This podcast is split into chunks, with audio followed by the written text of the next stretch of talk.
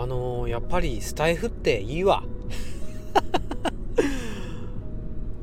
単純にね話すのちょっと苦手意識減ってる。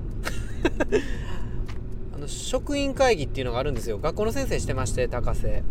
学校の先生してるんですけどそんな中で職員会議でいろんなね議題を持つんですよ。で今回5つぐらいあったんですけどもなんか久しぶりにね職員会で話しててようつらつらこんなに言葉が流れるように出てくんなって自分で思いながらペラペラペラペラって喋ってていや完全に1年前っていうかもういや半年前の自分と違うわって思ってます。職業柄ね子供たちの前で授業をするからまあ言うてみたらスタイフで言うとなんまあちゃうけどライブみたいなのをしてるようなもんではあったんですけどもでも違う甘えてた。子供たちに甘えてたわ。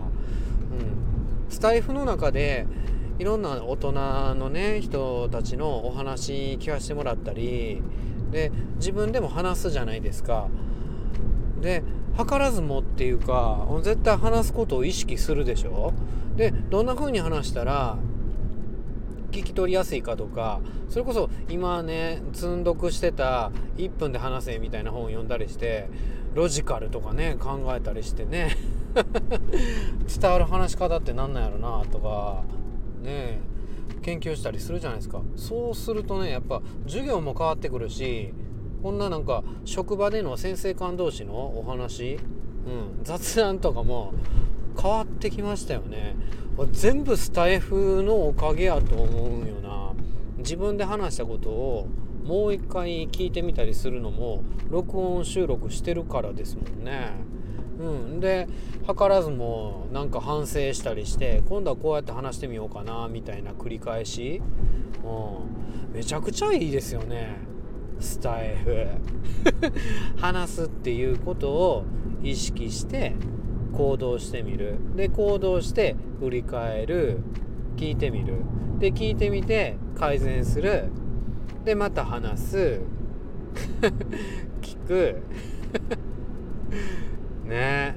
それがもう家族の中でも話してても変わってくると思うよな。うん、うん、子供の話をよく聞くようになったっていうのもそうやけども自分から話すっていうところで働いてる人やったらちょっと変わってきますよやっぱり。